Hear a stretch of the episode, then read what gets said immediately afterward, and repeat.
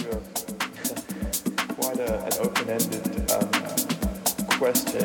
Uh, you are obviously someone who's had a very um, keen observation of the world.